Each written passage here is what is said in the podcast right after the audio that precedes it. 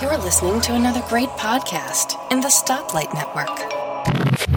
Welcome to Geekiest Show Ever, Episode 7. You say, wait, what is that? That doesn't sound like Mark. Well, there's a reason for that. My partner in crime is a bit under the weather. It's rumored that the part of the reason he got under the weather is because he did actually don his mankini and go to the beach down there in Australia in the mid- middle of winter. So I think he should refrain from wearing that mankini. But not to worry, he is on the mend, but he has lost his voice. So he left me in the driver's seat, which we'll see if that sinks or makes the show float better. Um, but we don't know. We'll wait and see. You, the listeners, are the one that can tell us that. But I do want to say he hasn't left me completely alone we are very fortunate this week that one of our good friends of the show and a friend of both Mark's and mine, Mike McPeak, has stepped up to the plate to take a swing at this. Uh, you may also know him as DSC Chipman on Twitter. How are you doing this evening, Mike? Oh, not too bad. I'm hoping that people won't be missing uh, Mark's uh, mellifluous uh, Australian accent, uh, and you know they'll have to put my Midwestern uh, twang or whatever I got. So hopefully people won't be too disappointed. I don't think so. You've done well before. Uh, you and I have done NAMP with Mark, and it and it worked out quite well. So I think everything will work fine. Um, just so the audience has a good idea, can can you give them a little bit about yourself, what you do, what your likes and dislikes are? Your your you know our show's all about geekdom, so talk yep. about some some of your geekdom and where you stand on those things. well. Um, you know, I guess I'll start out by saying that I'm broadcasting from my underground bunker I call Nerdvana out here in South Dakota. Um, actually, it's my son's bedroom. When he moved out, I moved all my computers in here. So currently, I'm surrounded by um, my MacBook uh, Pro that I bought last year. I got a Hackintosh over there, a Linux computer. I'm not quite sure what I'm doing with yet. I got two netbooks back there that I'll get around to doing something with. Um, and then, just for a change of pace, over right to my left here, I've got my um, Edison Amberola. Um, anybody that's not familiar with that, it's one of those old crank up record players, but the records are uh, they're about the size of a pop can that you slip the, on there the the cylinder records. Yep, yep. The the ones like is that famous scene from uh, I don't know if you ever saw it on the uh, was it Tech TV Call for Help when yep. Chris Pirillo was interviewing that guy and he shattered one.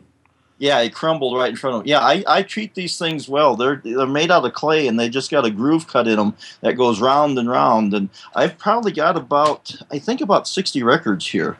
Um, and like I say, I got that from my uh, grandparents when they passed away. And this thing is almost 100 years years old. I think the latest patent on it is like 1919.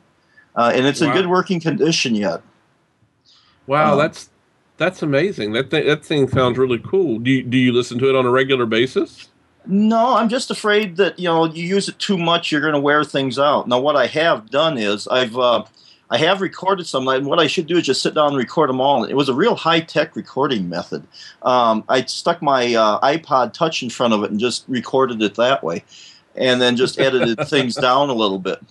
But I did put a few of them on. Um, I did uh, put them on uh, a few on a site called Chur- Chirbit uh, that you can uh, record and upload uh, information. Um, and oh, I've I got about five uh, five of them up there. Um, and we'll put a uh, link to that in the show notes for the listeners. Yeah, like I, I put about I didn't do a lot of them, but I put five of them up there, uh, and you know, kind of a uh, diverse uh, collection of them. I got one here that is by no means politically correct. The actual name of it is a darkey's oration on women. Remember that yeah, remember, people, this is probably about uh, uh, 80, 90 years ago when this was recorded. Um, so back then, this was probably, it, it, was actually, it's a funny, it's supposed to be a humorous thing to listen to. But yeah, nowadays, that could probably get you hurt from two fronts at least. Yeah, that does that does sound painful. I don't think I'd want to uh, be on the receiving end of that. But you know, no. it's it it's it's interesting that you mentioned that and uh, old tech. Um, it's a switch from the normal thing where uh, uh, Mark, God bless him, uh, he's he's the greatest friend and one of the greatest friends I have in the world. But uh, the age gap sometimes tells on me when he talks about stuff he did as a kid, and I'm going, really? You did that as a kid? I was doing that in my early 30s. Um, yeah. So, so for a change, I have somebody that's more my vintage. We'll say Yeah, on the think- show. I think if I remember right, I'm probably a few months older than you, so I don't know that you've crossed over that magic milestone of a half century yet or not. But uh, Getting very, very close. As, close. as as we talked at work today, we've stopped saying our age. Not that I'm ashamed of my age in any shape or form, but we stopped referring to ourselves in years. We now say we're months X months old. So I'm uh, so the listeners know I'm 590 some odd months old at this point in time. Well, I've kind of reached that magical point where your memories uh, that you have of uh, you know earlier years, uh, they're starting to get that kind of rose-colored tint to them, so that they're actually probably seeming better now than what they did at the time. I think it's called nostalgia. Yeah, it is. It it the uh, I had a conversation uh, with Louis Trapani the other day uh, on Twitter. Uh, he made a reference to something and it, it to an article, and it made me flash back to you remember the old cartoon, the Wonder Twins. Uh, yeah, on TV. Yep. Yeah, uh, the Wonder Twins powers unite. You know, Yeah. and Pow- uh, uh, yeah, Wonder Twin powers activate. activate. That's it. And Yep. form of, or shape of whatever they said. And uh, he and I were nostalgic back and forth. You know, used to in, in that day and time, you know, you could only watch cartoons on a Saturday morning. Uh, for our U.S. listeners, will probably that are of our vintage will remember that. And uh, sitting there with a bowl of cereal, I know back then my cereal, my favorite cereal, I think, and this is a good topic, was Froot Loops. I loved Froot Loops. I could not eat enough of those damn things. What was what was yours when you were younger? Well, let's see. Captain Crunch with Crunch Berries was always good. Mm-hmm. Uh, um, there was one that I remember. Um, what was it called? Quakes. Um, oh, I remember that. Yeah, it had a little uh, alien-looking dude on the box. Yeah. little flying saucers um, things. They were kind of like a sweet. Were they oat, corn? I can't remember what they were. But while everything was sweet back then, there was probably enough sugar in there to power a city.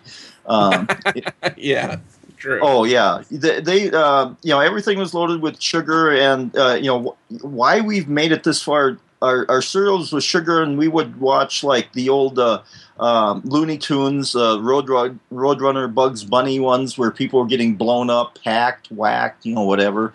Um, You know all the stuff that's supposed to warp people's minds. Well, I don't know. Maybe this explains a lot. I'm not sure yet, but it may, it may um, explain a lot for both of us, actually.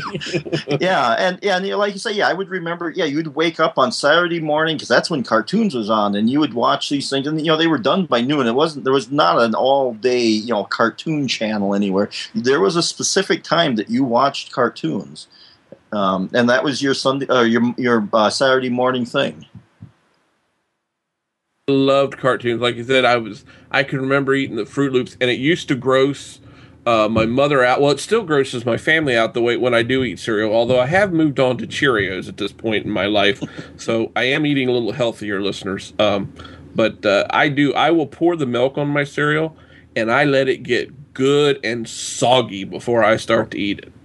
Okay, so you we're we're opposites there then because I have to put it on. I don't like it to get mushy. I, I want it to. There's a, just that kind of a sweet point where it gets a little soft, but it's not like mush. And so I I'm one of these people that I have to get my milk on and sit down and eat it right away or else. No, no, I, I let it sit for two, three, four minutes while I'm Oh. fixing my toast to go with it. So it so it soaks that milk in and gets that rich flavor. and I still do that to this day.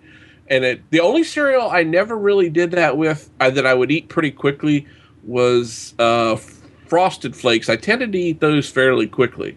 Another thing, you know, these things were they they sparkled from the sugar that was on the thing. Oh yeah, yeah. Well, and my It- thing right now, I kind of drive my wife a little crazy because I'll eat like frosted mini wheats, but you know those things always kind of shred, and there's all that chaff in the bottom. I refuse to eat those, and, uh, because it just gets that gloppy uh, stuff. And uh, my wife goes, "Oh, just save that. I'll eat it." And I'll say, "Well, fine, go ahead." That, no, nobody, nobody in this house wants to eat cereal because I let it get too soft. Well, it's the same thing with oatmeal. When I fix myself oatmeal, you know, most people like the oatmeal a little, you- know, from being kind of what I call watery to a little thick. My oatmeal's not done until my spoon stands up in it on its own, straight up and down in the middle. oh yeah, the, oatmeal's got to be good and thick. Yeah, and yeah, that's something I don't. I don't eat a, a, lot of hot cereals. It's usually just I wake up in the morning, I kind of pry my eyelids open and pour some cereal in a bowl and get a glass of juice. Nothing too uh, extravagant here. So I haven't had oatmeal in a while, but yeah, I do like it good and thick. None none of this uh, watery stuff. Yeah, it, it it's meant to stick to your ribs. Uh, literally, or the roof, yes. or whatever you throw it at. That, that's exactly right. You're exactly right. um, so, uh, what other areas of geekdom do you have other outside of your computers and your electronics there? Well, I, I can lay fame to actually having flashed a BIOS on a sewing machine. Um, I don't know how many people and say that. Next door neighbor over here, we kind of, uh, she's a lady in her like 70s or something like that. We kind of, she not real tech savvy, so she'll call me over once in a while. And she'd gotten, uh, she does a lot of this computer embroidery, and she had gotten a, uh, uh, a new sewing machine that had a uh, fl- USB uh, drive on it, and she was trying to, and she'd gotten a external uh, CD to plug in there with all these patterns on it. Well, the uh, the sewing machine would only display file names. You remember how DOS used to do it with uh, eight characters and a three letter extension? That was all you got for your file names. Yeah, yeah. So, yeah, so that's the way it was uh, displaying the uh, the titles on the CD on there. Well, the problem is these the titles on the CD itself had things like you know uh, a fluffy cat floating on a cloud pattern number three. Well, you can't when you try to squish that down to eight characters, you get something unrecognizable, and she couldn't figure out which pattern was which. Well, I went online to the uh, manufacturer's company website and saw that they had a you know a firmware update, so I downloaded onto a USB drive and plugged it in there and followed all the instructions and flashed the BIOS, and now she's got uh, uh, full length file names that actually make sense to her. Wow, that really says something when a sewing machine needs its BIOS flashed. I my my grandmother, God rest her soul, um, who would be what 110 years old if, if she was still with us at this point in time. She um, she was a seamstress her entire adult life and maybe even younger than that, uh, earlier in life than that. I'm not sure, but she had you know, this was back in the 80s and 90s. She worked until she was 80, worked full time until she was 81 years old. And she had a sewing machine that was late 1940s vintage, maybe late 30s or somewhere around there. I can't remember. This thing was old as the hills. And it had been an upgrade from the old foot pedal one that she'd had. So now you flash forward and you're flashing the BIOS on a sewing machine. I know. Wow. Yeah, it just it just kind of boggles your mind. Um, uh, you know, some of the yeah the technology advances because yeah I remember uh, I don't think mom ever used, but I do remember seeing the old pedal sewing machine around that probably my grandma uh, would use. Um, and yeah, you had to sit there and pedal that thing with your foot. Mom's was a little newer; it was a, a, a but it was electric. But you had the little thing that you push to make it go around. And yeah, now this one here, uh, that that embroidery machine of hers, you can load patterns onto there. You stick your cloth in there. It's got different colored threads, and they'll just sit there. And you just put your pattern in. You go out, have a cup of coffee, maybe go out for dinner, depending upon the pattern that you're doing. And you come back, and there's a completed uh, uh, pattern there. You don't even have to necessarily run the um, the sewing machine. It'll do it by itself is amazing. Well, you know, I think my mother still has one of the really old ones. I remember playing with one of those foot pedal ones where you had to work the pedal to turn the thing and make the needle go up and down. And you know, that needle moves up and down faster than you'd think with your foot, and and it will go through your finger. By the way, just you know, in case any oh, yeah. of the listeners listeners are worried about that, I, I can attest to the fact it will go straight through the end of your finger, um, very quickly, and it comes right back out pretty quickly too. And not much yeah. blood, but you know that's beside the point. right. Remember, so, stitch the cloth, not the skin. Yeah, well, you know, accidents will happen. That makes yeah. me uh, the the old show, uh, the old Christmas special. Um, the American public may know it. I don't know. Our American listeners may know it, but I don't know if the others know it. Uh, How the Grinch Stole Christmas. I always flash back to where he's sewing the Grinchy or the Santa Claus suit, and the uh, poor dog Max gets his tail cut up in it, caught up in the machine, and comes flying through and sewed into part of the suit. So I always think of that when I hear somebody talking about sewing. For some reason, it's a mental image that I can never get rid of. Well, you know, I think we're probably scarred with a lot of those mental images because uh, you know, like I say, watching a lot of those uh, Saturday morning cartoons, they did a lot of uh, by nowadays uh, terms nowadays, it's violent, you know, stuff. But you know, I I could uh, never get enough of watching the coyote getting flattened by an anvil or you know run over by a train or something like that. Oh, we turned our kids on to those old cartoons, and they absolutely love them. I, you know, I even love the old stuff to the point that, um, and I think you may have seen it at one point in time. I'm a big Taz Tasmanian Devil fan. Uh, Bugs Bunny and him used to go at it on a regular basis. I have Taz tattooed on my on my right arm, um, and he's swinging a sword over his head. And used to be blood dripping out of his mouth. Now it looks just kind of like he's drooling really heavily because the tattoo's getting quite old. But um, yeah, yeah that's know, my that's my claim to Saturday morning cartoon fame. Mm. Yeah, and like I said, you know, we watch a lot of those things, and I don't know. I don't think uh, as a uh, generation, I don't think we've turned out too bad. We've done a lot of things, but you know, I guess time will tell how uh, how it all goes. Yeah, we'll see how bad we are. Well, they'll, they'll write our history later on after we're uh, taking the big dirt nap. um, so, uh, moving on to something else, I wanted to give everybody an update on. Uh, I finally, after ordering it back in, I think it was March, uh, I wanted to let our listeners know I finally got my Raspberry Pi. You know what that is, don't you, Mike? Yeah, a little uh, little uh, I, have heard of. I don't know. I've seen a picture, but a small little circuit board that's got a processor, memory, uh, USB port, HDMI port too. Yeah, it's got um. It, it this thing is incredibly small. I I get I kind of knew how small it was going to be, but this thing's probably about a footprint. Well, I've got my iPhone right here. I think it's where. Well, somewhere I have my damn iPhone. Oh, here it is. um, it's a little bit bigger, maybe I don't know, maybe a quarter of an inch on each side bigger than my iPhone, same length, okay. uh, and of course thicker. But yeah, it has uh, HDMI port, two USB ports, uh, power port, an SD card slot, and I'm forgetting one other port, and I don't know what that one is. But um, I finally got it, and of course I realized I made one critical mistake. I didn't get a power cord for the thing, so I need to get. Mm. I need to figure out what thing it is and see if one of my switching power supplies that I have here will work. But I did, excuse me, I did finally get it. And on, on the front of the box, it's interesting. It says getting started. This isn't in very large print, so for any of our uh, listeners that are uh, visually challenged, I'll say you you might want to get a magnifying glass. But it says for getting started, uh, down go to a download site raspberrypi.org/downloads. Um, I haven't had a chance to play with it yet. I only have one uh, monitor around here that um, computer monitor that has an HDMI input. And I'm hesitant to take it off my main computer, but I, I, will do it and I'll play with it and let everybody know. I I don't know exactly what I'm doing with it, but the thought of a whole computer for uh, thirty five dollars, brand new, was just what, too what tempting did, to pass up. Oh yeah, what did that have for a processor and how much memory? Um, it's oh, wait a minute. It an, it's an ARM processor. Okay, it was uh, an ARM.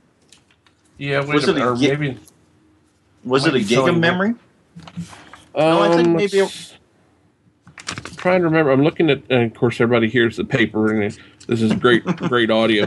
Um, you know, I'm trying to see where it has the. I thought it had the standards that, or the uh, configuration that it as it shipped.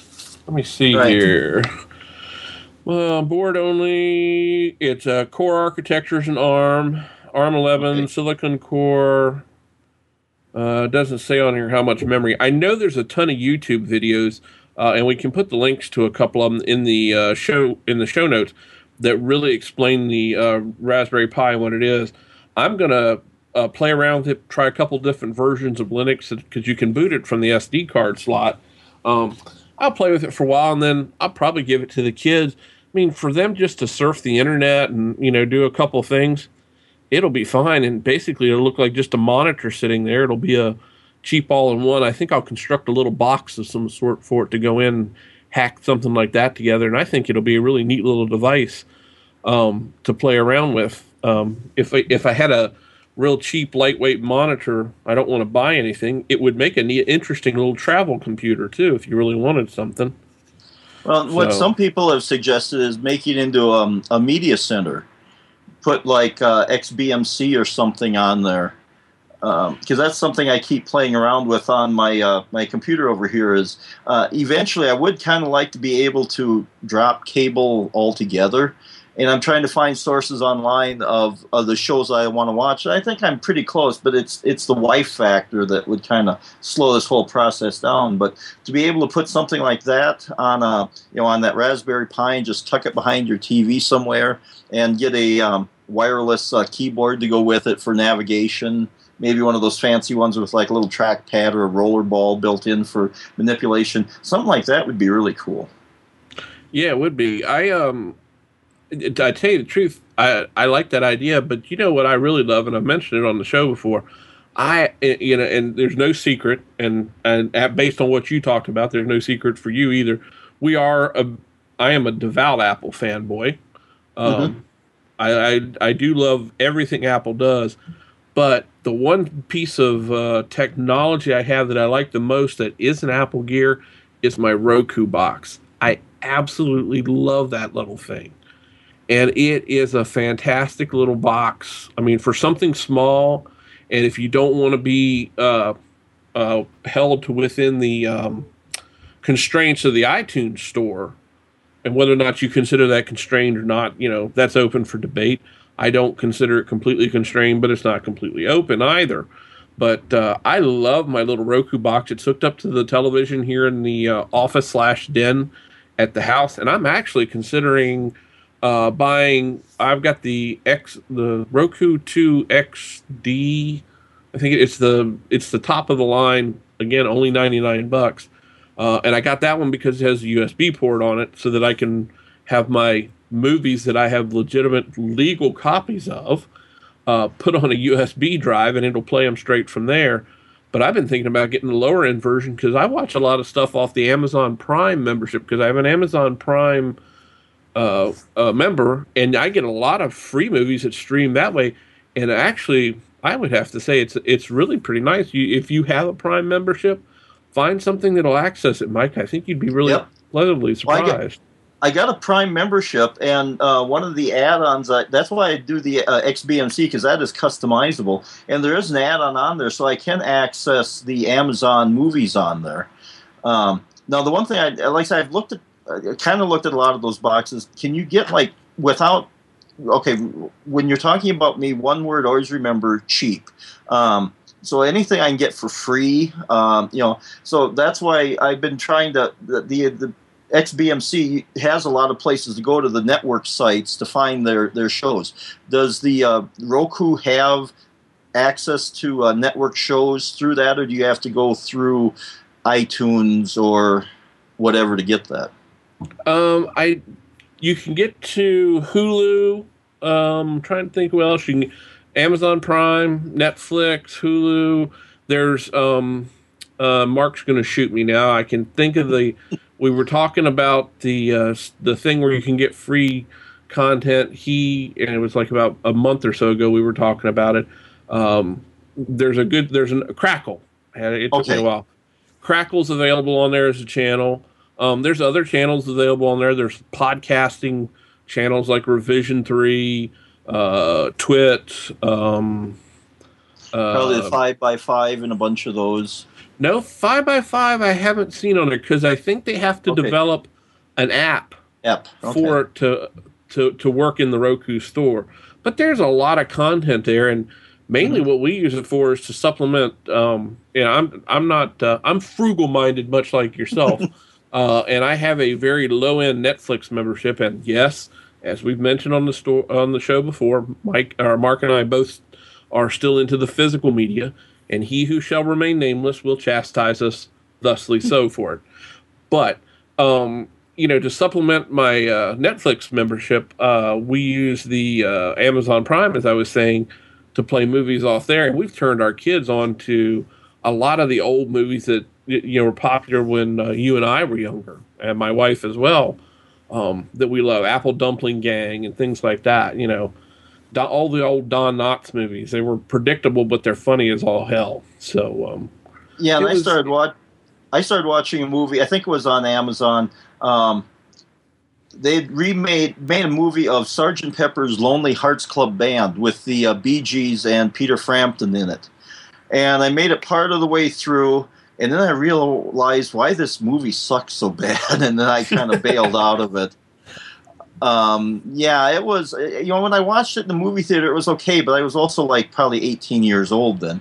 Uh, it, it, hasn't uh, really done well with age, but you did get to see. Um, um, oh darn! Now I'm having a mental. The guy who played God on uh, all the the movies with John Denver. Um, oh, George Burns. George Burns. Yes, he was uh, uh, Mr. Kite.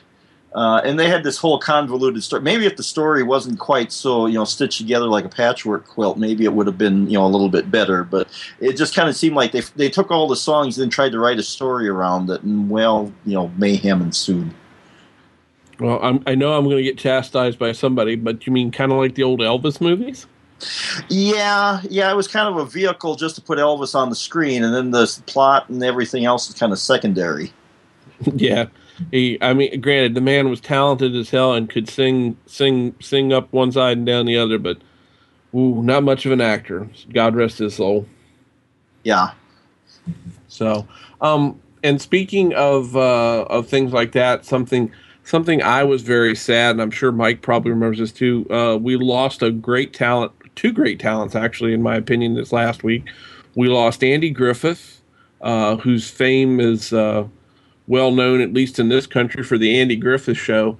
He also did a lot of stand up comedy, uh, or not stand up comedy, did comedy albums. If if you go to YouTube and search for Andy Griffith and football and listen to his routine on football, it is absolutely hilarious to listen to him talk about that. I'll find the link to the one I listened to the other night, being a little nostalgic, um, and it was really funny. And the, and whoever did the uh, kind of Ken Burns animation of uh, drawings to go with it did a really good job, and it, it's funny. And I'll have to let you listen to that. And many people may not realize Andy Griffith was also a uh, recording artist. Have you ever heard any of his music? Well, just the ones that he would do on the show, but um, I think, well, or maybe, or you know, way back in the days when they had variety shows on TV. I think we are starting to show our age here, but he would get on those and uh, he would sing. And yeah, he was uh, quite a talented singer and you know a good um, uh, picker and um, and I do remember you know uh, that he did sing real good. Um, he was you know multi-talented. Like I say, he was a comedian. He was an actor. He did a little uh, serious stuff because I was I don't remember watching him, but you know on the recaps that they had, he you know did do uh, did a little film stuff. Um, I think maybe even a stage show or two. yeah, yeah he so did. he was so he was more than just uh, you know a, a one-dimensional uh, character, and he always had that kind of homespun um, kind of country wisdom where people would think he was kind of a you know a, a hayseed, but you know actually if you kind of got past that, the stuff he was saying was there was a fair amount of sense in. It. Yeah, you know it's funny. I growing up, I remember watching that show. Of course, it was in reruns by the time I really remember watching it a lot. Um, I love the old original episodes with Don Knotts in them and then when they got a little further in and some other things, yeah, the colorized ones I didn't like it. I mean, I'm such an Andy Griffith geek. I actually have the Andy Griffith Show trivia game, um, and I would challenge most anybody that I can beat them on it. Um, my wife is uh, has lamented many times over the obscure facts I know about that show, but um, yeah, but as we were saying, he was very talented. He recorded a lot of gospel music. Um, and a lot of it's on YouTube if the listeners want to go look it up. But uh, oh, and the other good comedy bit that he does is where he does, uh, and he actually did this one on the Andy Griffith Show, is where he talked about Romeo and Juliet and his take on Shakespeare. It's funny. I recommend you listen to that. Yeah, I think it wasn't it kind of a countrified version of. Uh, uh, I don't want to say necessarily redneck, but kind of a country, uh, uh, version of uh, Romeo and Juliet. Um, yeah, it was. Yeah, something along the lines of, uh, "Hey, Juliet, where the heck are you?" or you know, along that. Yeah, it's that it's, it's funny. It's it's just good old fashioned, and it's clean humor too. So it's even family oh, yeah. friendly. So uh, I yeah. would recommend the listeners check it out. I'm sorry, you were going to say something. Uh, no, I was just going to say. Well, you know, I also got thinking about that too. You know, you were talking about singers. Um, Jim Nabors, who played um, um, Gomer Pyle. Gomer Pyle, yeah, there we go. Uh, I remember him. He turned out to be a heck of a singer too, because um, he was one of those people. He had that kind of uh, well, golly, you know, kind of voice. But then when he would sing, he'd hit uh, one of those you know rich baritone uh, uh, voices, and you know, it just never quite matched up with his uh, speaking voice. And that was one of the characters that I always remembered was uh, uh, when he would sing. Yeah, it's, it's really funny. And I guess uh, for the younger listeners that may have never seen the show, you do know uh, the the guy that played his um, son, or the he was a boy at that time. Uh, Ron Howard played his son as a young uh, lad. And of course, now he's a famous film director with many hit movies to his credit uh, and his production company's credit. So um, that show spawned a lot of careers. I mean, Don Knotts himself went on and had a pretty decent career. Um, I'm trying to think some of the other actors that that, that passed through that show that uh, had decent careers, and right now my brain's completely escaping me, but um, may have Well, yeah, out there's- my ear. I'm sure there's ones on there that made guest appearances that went on to do uh, other things, and I think there was a what uh, didn't it have kind of a few spin-offs um, like um, Mayberry RFD did that um, Yeah, that was with uh, Ken Bear. Was it Ken Berry? No. Ken Ken Berry, yep. Yeah, yeah, that was a spinoff. It kind of uh, Andy Griffith's show ended, and that one kind of picked up and went on. Never a real fan of that show, um, but Yeah. it, but it, it lasted for a few years. Yeah, but I think you know a lot of those. I think there were CBS shows, and CBS just decided to start killing off its rural comedies, as they call them, because I think they canned Green Acres and Mayberry. Beverly And- Hillbillies. Yep, and um, um, Petticoat Junction, and or maybe that one was dead by that time. But yeah, they just kind of went uh, canned a lot of those shows, and then went on with the more uh, at that time hip. Uh, I don't know if it was quite urban comedies yet, but the city, you know, sophisticated comedies. I think is what they were shooting for. Yes, because the Jeffersons were much more sophisticated, and Archie Bunker was much more sophisticated people than Oh, uh, the rest of us. Ar- So- Archie Bunker is the pinnacle of high society. Yeah. Well, you know, it's funny. I don't. Have you ever been down here to the D.C. area and gone to the uh, Smithsonian museums, Mike? No, I never have. Someday I would like to. Uh, I should put that on my you know bucket list at some point. I, if you do get down here, and uh, if I'm not uh, taking a dirt nap by the time you get here, um, we'll have to go down to the American. It's the American History Museum, and Archie Bunker's chair, it, Archie and Edith's chair. Actually, I think both of them are in there, are there in the museum so that you can see them. And So isn't uh, was it Mister Rogers' sweater? Did that? Uh, yeah, I make it? believe his. I, I believe it is, along with Indiana Jones' hat and whip from the original three movies. I guess it would have been not the because the fourth one came out after that stuff had gone into the museum. Right. and I don't know if the fourth one was worthy of going in the museum anyway, but uh, or being recognized. But Uh, I you know actually I, I enjoyed that whole series. The second one was the the second one in the series was probably my least favorite. The first and third are kind of tied. The fourth one was a, I liked it. I mean, it wasn't no, it wasn't the greatest, but it was still pretty good. I mean, you got to give um, uh, what uh, Harrison Ford credit. I mean, even at sixty some years old when he did that movie, dude still did a pretty damn good job of making a convincing argument. oh yeah, I, I like the one with uh, Sean Connery as his dad. That one was kind of uh, um, that was was a good one to watch with the you know the father son uh, stuff going on. Yeah, that was the third one. That was the third one in the series. Yep. So yeah, that that was that was really good, and, and uh, I really enjoyed it. Like I said, the second one was the only one that was just kind of strange. It was okay, but eh, it Yeah. was it was it ranks last for me as far as listening to them. And if our listeners have any opinions that would like to dis- disagree with me, and not that that would ever happen, we do welcome all feedback at uh, geekiestshowever at gmail.com. Um, the other thing I mentioned, there was two passings this week. The other person that passed was Ernest Borgnine. Now I know Mike knows who he is. Uh, Oh, yeah. Maybe our younger listeners don't know who he is, but he did have recent work that everybody may know. If you've ever seen an episode of SpongeBob, he did the voice for uh, uh, Mermaid Man. Uh, that was Ernest Borgnine. Now I remember him from back uh, again back in the '60s uh, show he used to do. By no means the only thing the man ever did uh, was McHale's Navy. Do you remember that one, Mike? Yeah, I kind of watched that one a little bit. I think I caught most of them in reruns. Um, Yeah, I, you know, my first impressions of him was watching a lot of the old uh, the war movies because he would always play like a you know a grizzled uh, war veteran or you know the the, the tough guy kind of roles. And uh, yeah, it was a little later on after I'd seen those. I did see McHale's Navy. Yeah, he did you know played comedy there. He could do drama. He could. Uh, yeah, he uh, was, uh, and he had a long career because didn't it say up until he did his last show well, within a few years, uh, if I yeah. remember the obituary right.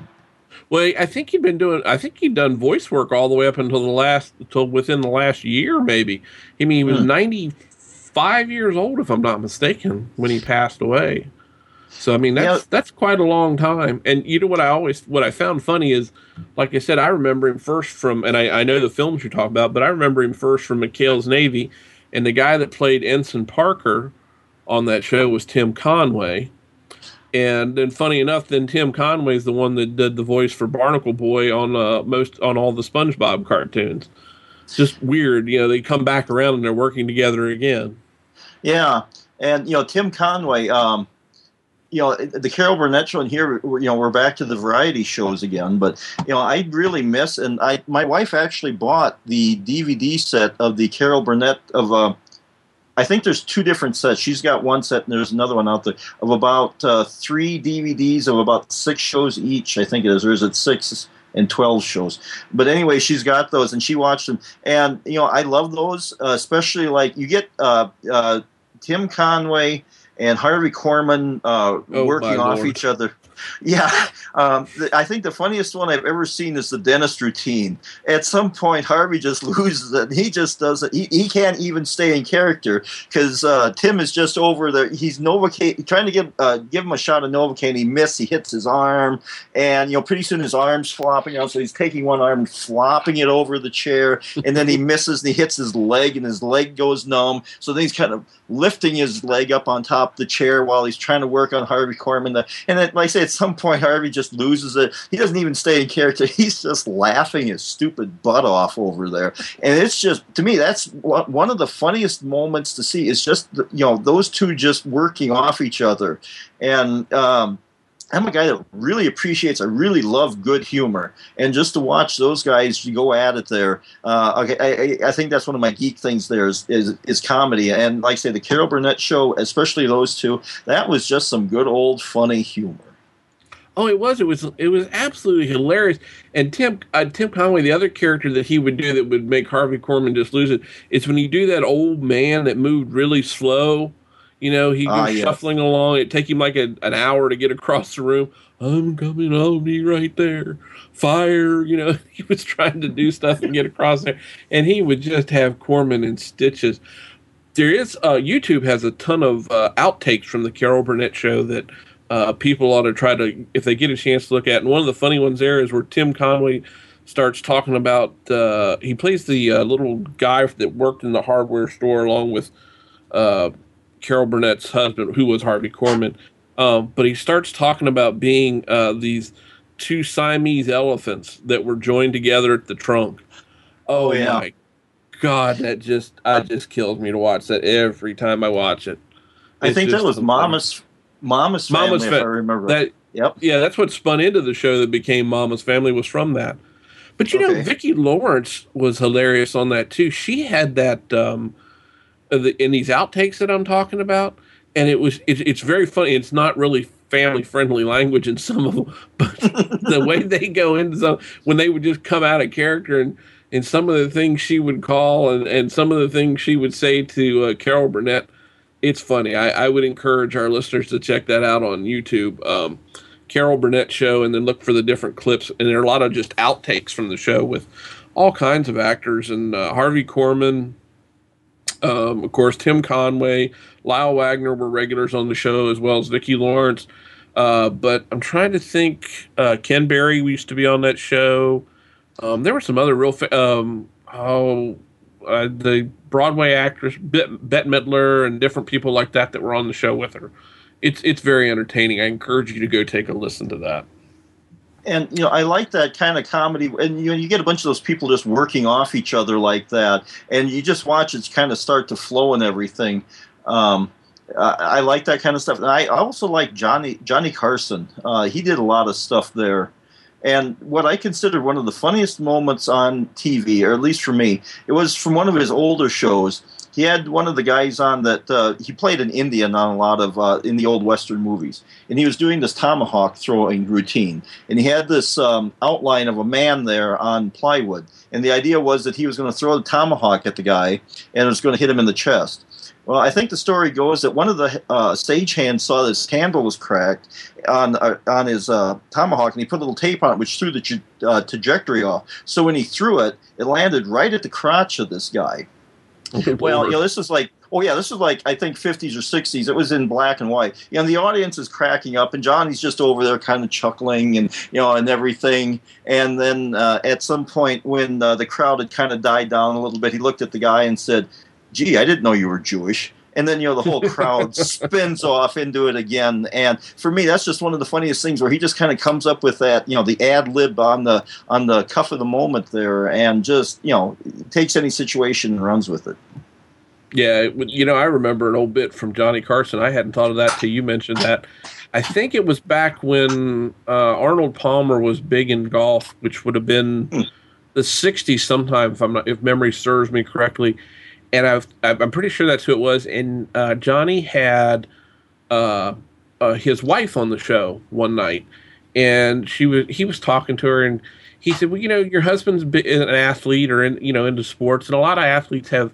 you know certain things they do before every competition they participate in, and uh, and and she said, well, yeah, I said he's he's pretty much the same. He said, well, what's what's his routine? What do he what's he do? He, she said, well, his big thing is I always kiss his balls for good luck. And Parson with or Carson without dropping beats said, well, I bet that really makes his putter stiff. was was it that, or did it make his putter flutter? I I think she's I think he said stiff if I remember right. Okay. It's been a long time since I, have seen that one. And I and I don't think I saw it directly. I think I've heard re, uh, retellings of it, and they they always said putter flutter. But uh, yeah, that would probably you know, do it too. Yeah, and like you say, just off the cuff of the you know off his cuff like that. Um, I, I, respect that kind of um, uh, you know comedic. Um, work like that and then robin williams is one of those two that yeah i just i he can do anything and just put me in stitches Oh, I know. He's he's he's so amazing. I heard, you know, after the fact, the show Mork and Mindy, which I liked, that was not one of my favorites. It was on years ago, what in the seven, late seventies, I guess. That a lot of the stuff he did on that show was never written. It was just kind of an outline, and he would just boom off into a tangent, and they would just record it and put it out, just you know, look just like it was part of it. But if you watch him do some of his bits, and I'd still say one of his funniest bits ever is where he, and it's on YouTube too, is you can see where he talked about playing golf and about the invention of golf, the Scottish, and you should like that about the Scottish oh, yeah. inventing inventing golf. The I think it's called the 19th hole, or I can't remember what it's called.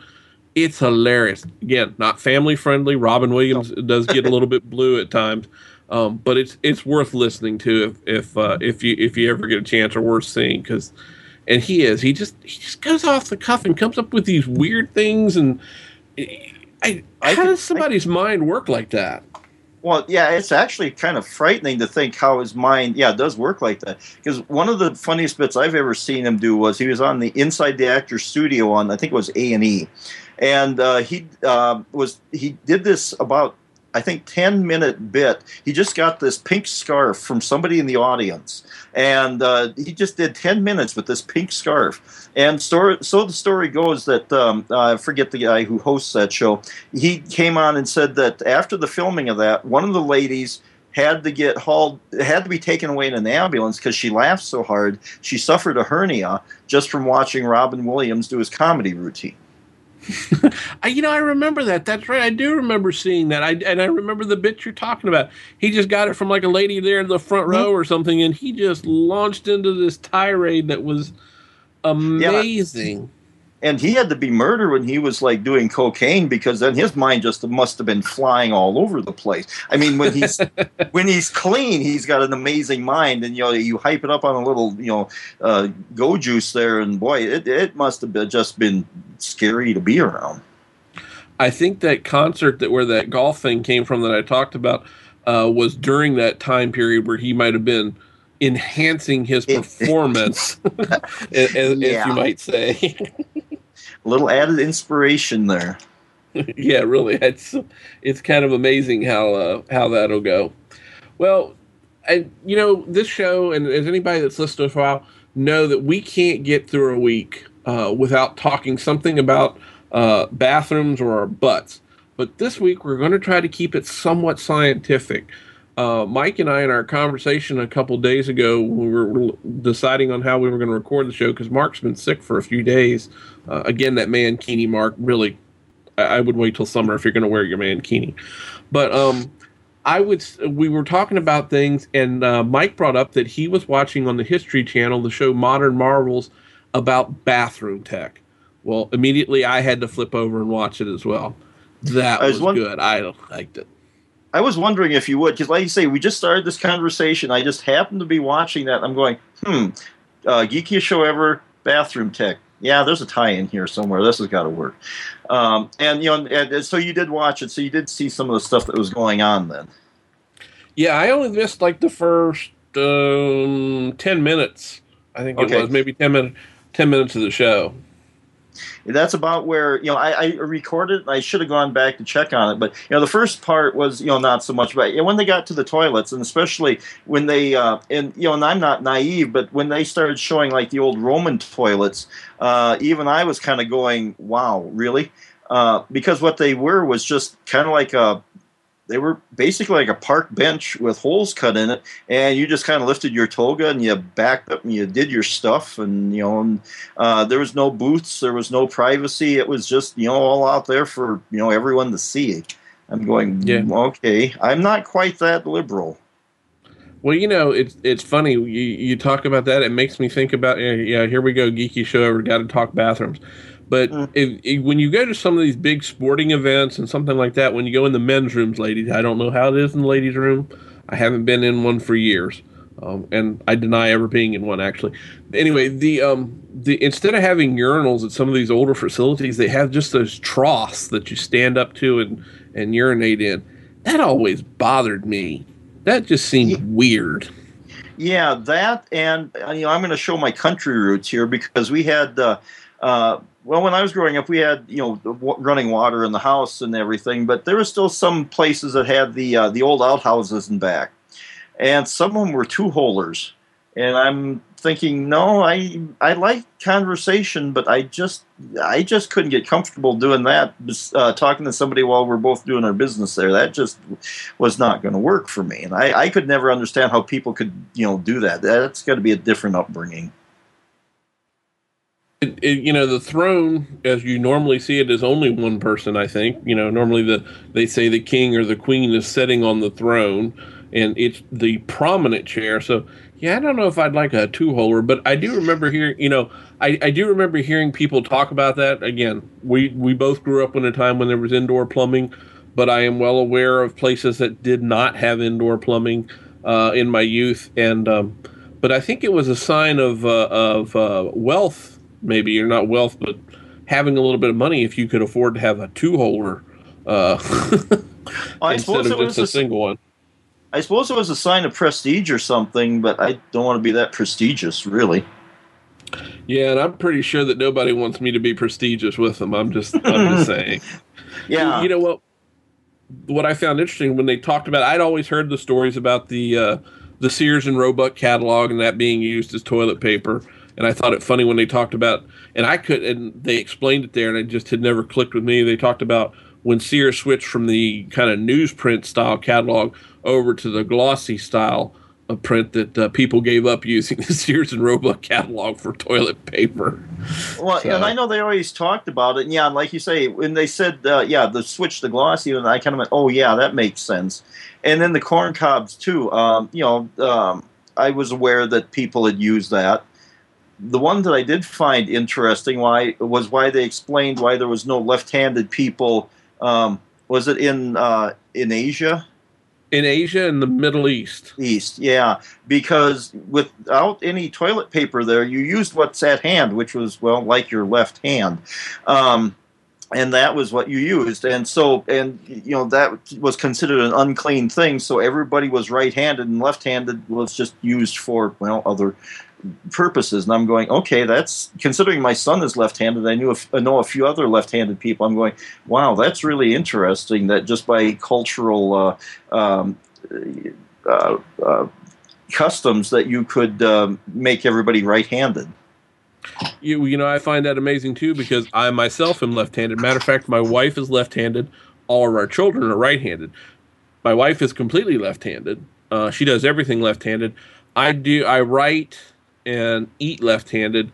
But if I'm uh, back in the days when I played baseball or uh, when I used to golf, I did all that right-handed. So I'm a little bit ambidextrous, I guess, or maybe one nut short of a full uh, full jar, whatever you want to call it, or you know, I don't know, but I, it makes me wonder now that if I, you know, go into those other countries and and somebody sees me writing with my left hand, are they going to like not want to touch the paper I did or something? You know?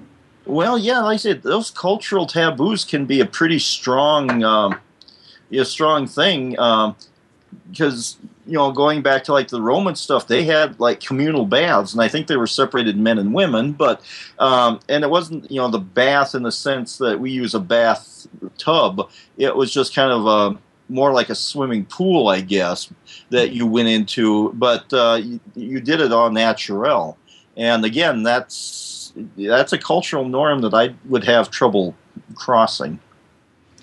Yeah, I, I can't imagine um, I mean, getting getting in with a bunch of other guys, filth. Although you get in a public swimming pool, God knows what it is. When we were traveling recently, uh, we had the kids were down in the pool, and I just hadn't felt like getting in the pool when we were uh, down there. So I was just standing there keeping an eye on them. You know, if something happened, I could get in and get them and help them because I can swim very fairly well. But the uh, another group came down. They had this little child who was obviously too young to be potty trained, very oh. obvious they put this child in the pool. This child did not have a swim diaper on, did not have a diaper of any kind on. I'm going, really? Really? You couldn't put a swim diaper on this child? Because you know the, the little kids are, and this kid couldn't have been more than, you know, 20, maybe 28 months old, somewhere in that neighborhood. Nice little child. But, mm. You know, she's probably not potty trained and yuck you know. Well, and I think if I remember right, on the local news here uh, down in Sioux Falls, I think they closed down the the pool and had to clean it out because somebody um, had diarrhea in the pool, and then they had to close it down and sanitize the whole thing, and you know pour on the chlorine and you know everything else, and yeah, it's one of those things that. Um, you know, if everybody behaves themselves, it's fine. But if something like you know, like a kid or somebody who shouldn't be in the pool for whatever reason, you, that does kind of make a person give you give you kind of the willies when you think about some of that stuff. Okay, fla- flashback in our age again. This is this show might need to be titled "Old Farts Talk" or something like that. Um, I you remember the the movie Caddyshack? Yep. And you remember the scene where he dropped the Baby Ruth candy bar in the pool? Yep. And everybody got out really quick. yeah, they doo doo. they all jumped out of the pool and ran. And then when they were cleaning the pool out, you know, getting it all cleaned up, and good old Chevy Chase, or not Chevy Chase, it was Bill Murray was down there, and he reaches down and picks it up and bites it, and the judge's wife just faints right there on the spot. Yeah. And you know, I was. Uh, I was thinking hilarious. about Caddyshack the other day because the wife looked out the back window and she saw a gopher in the backyard and she's saying something about doing something about it. And I thought about the movie, uh, the the scene from uh, Caddyshack where he's going after the uh, the gopher with the dynamite. Oh yeah, where he's throwing the plastic explosives down yep. the hole. No, I'm just a friendly little squirrel, Mister Gopher. No need to worry. now I'm picturing holes in our backyard, but you know. Well, of course, every time I think of that movie, I always think about the gopher dancing. I am all right. Nobody's yep. worried about me. So yeah, I, that's uh, that that was a classic movie. You know, I got to. I think now this weekend I have my movie watching down. I think I'm going to do a Caddyshack and follow that with Blazing Saddles. I love uh, that yes. movie, Blazing Saddles. The campfire enough, scene. Yes. Had any you want some beans, Mister Taggart? I got that on recorded on and on my uh, my uh, entertainment center over here. Yeah, I should fire that one up and watch it. Um, Um, and you know, one of my favorite movies was Airplane, just because of all the uh, you know the bad jokes in that one or the bad uh, puns. Oh, I know. I remember going to see that at the movie theater uh, back in the day. Yes, listeners, I did actually used to go to the theater at one time. I know I haven't been in like almost 20 years to a theater, but um, we were sitting there, we were watching the movie, and it cuts to that scene where everybody starts to panic, and it, it all of a sudden you see this woman that's bare chested stand up in front of the screen, and the whole screen's full, filled with nothing but this woman's breasts, and you know the whole theater kind of gasps for a second, and then you hear this little kid down in the front of the theater go, "Mommy." That was her boobies. and then the theater just lost it. It just went downhill from there. And this little kid had the theater in complete stitches for another 10 minutes or so of that movie. Well, I, I kind of actually blame uh, that movie and the book Catch 22 for my kind of warped sense of humor. Because uh, one of the lines in that movie that I, uh, that I love for a couple of reasons was the, the guy that says, uh, Surely you must be kidding. No, I'm not, and don't call me Shirley. Oh, because, uh, Leslie Nielsen. Yes. Or, and, and the reason that I find that funny is because, honest to goodness, I actually had an Uncle Shirley. Uh, it really got confusing when you tried to tell somebody that you had an Uncle Shirley. They'd look at you like you you know had too much wine to drink or something, or that you were a little nuts. But uh, and so yeah, every time I saw that movie, I'm going, I actually have an Uncle Shirley. Um, so that was my funny moment from that movie. But you know, a lot of those things like uh, a hospital. What is it? It's a big building full of sick people, but that's not important right now. All that kind of. Uh, you know, off the uh, the left field kind of humor, where you just take something and take it in a completely different direction. You got somebody looking at you, going, "Are you all together?" Yeah, the the guy that said I I picked the wrong week to quit smoking. I picked the wrong week to quit sniffing glue and all that other stuff. oh yeah, and then the one that really just slayed us was the uh, uh, I can't remember the the crazy kind of uh, weatherman or whatever.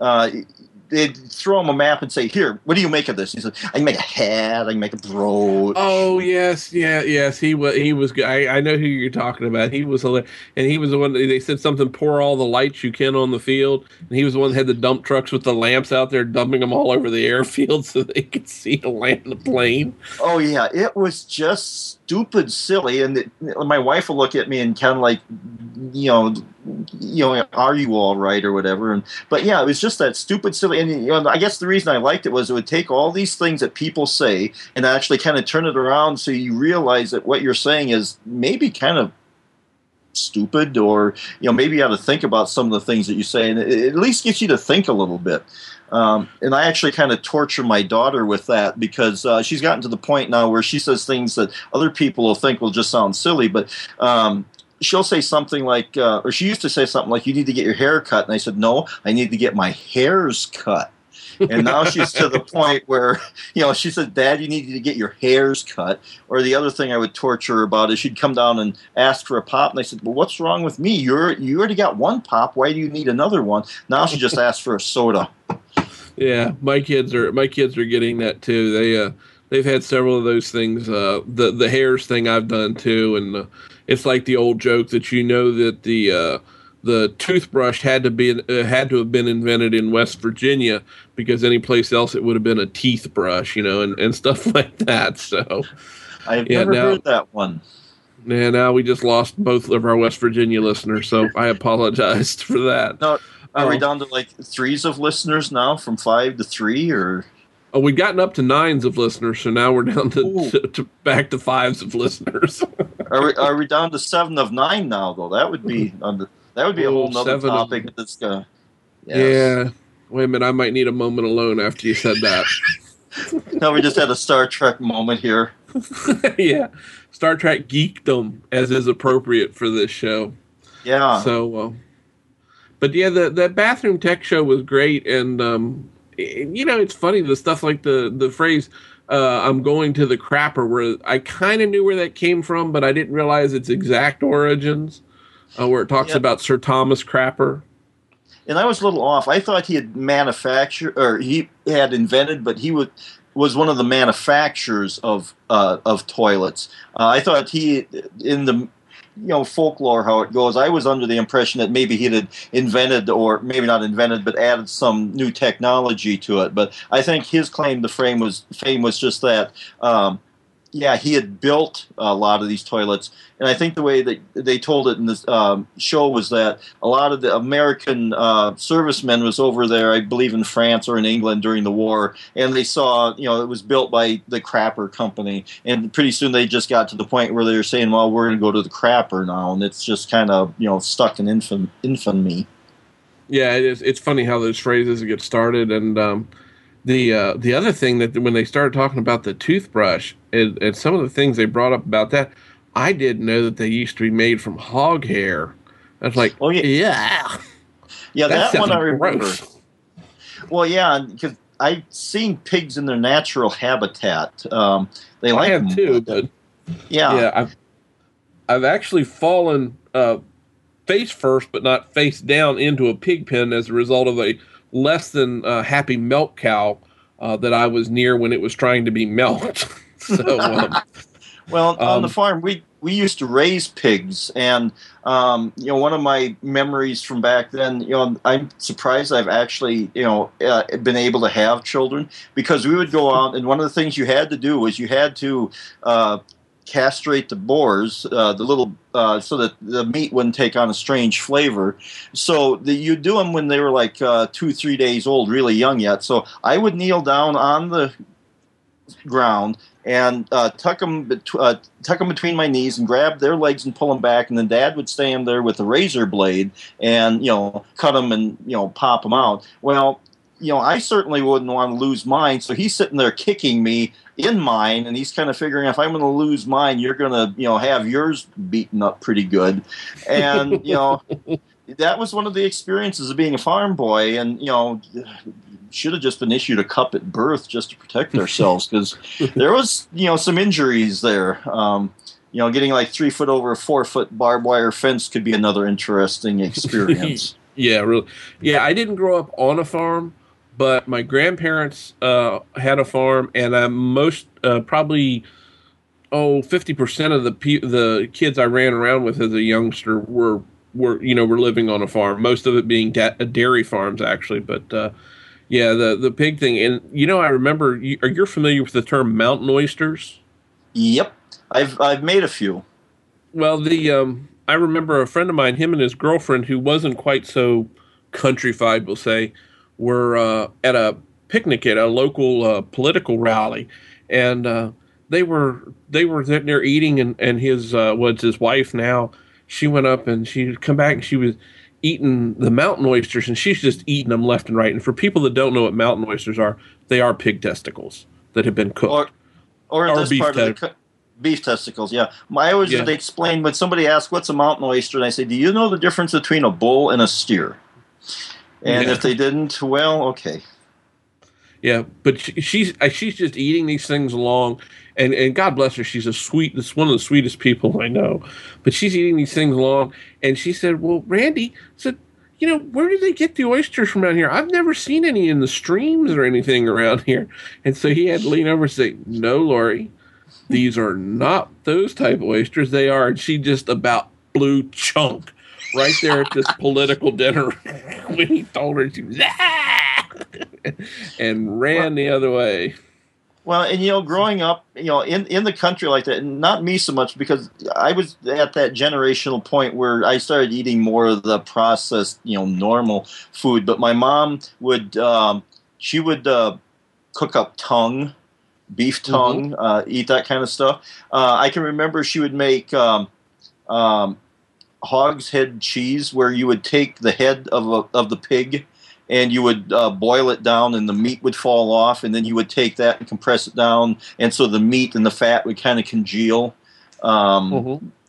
or the other thing yep. was the one that i actually liked was uh, she would render lard so you take the fat from the pig and you would just heat it up and melt the fat off and drain that off and then you had these cracklings left which was like you know probably three billion uh, you know uh, calories and you know God knows how much fat, but they were just these Yeah. really crispy, crunchy little uh, you know fat bits there that uh, kind of like the stuff you get out of the bottom of the uh, uh, fry daddy when you empty it out. But it just had that rich, uh, porky flavor to it. I just would love to eat those until you know then your stomach would start to get a little sour after a while.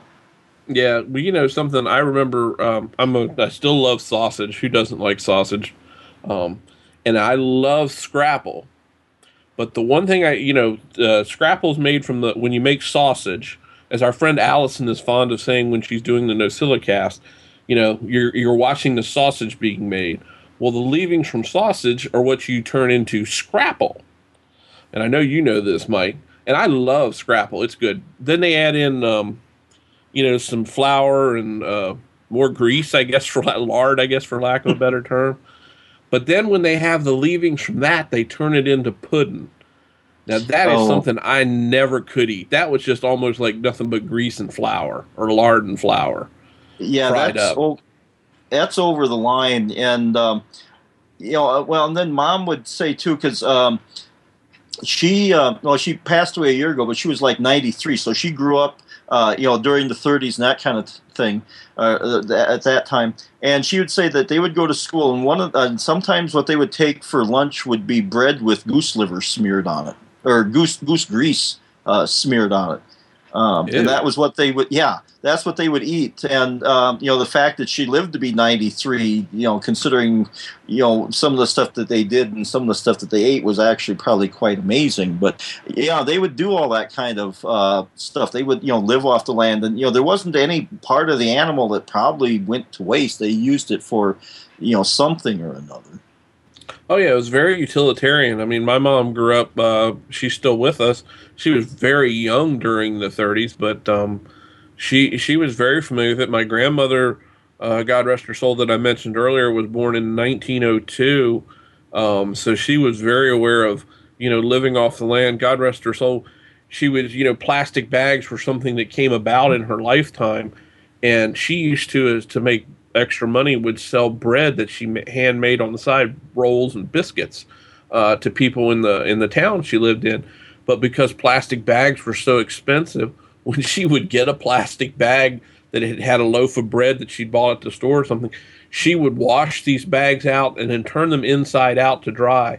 And I still have the memory of going into her house, going through the back porch into the house, and there was a special clothesline out there that she had all these plastic bags hanging on that were drip drying out after she'd washed them.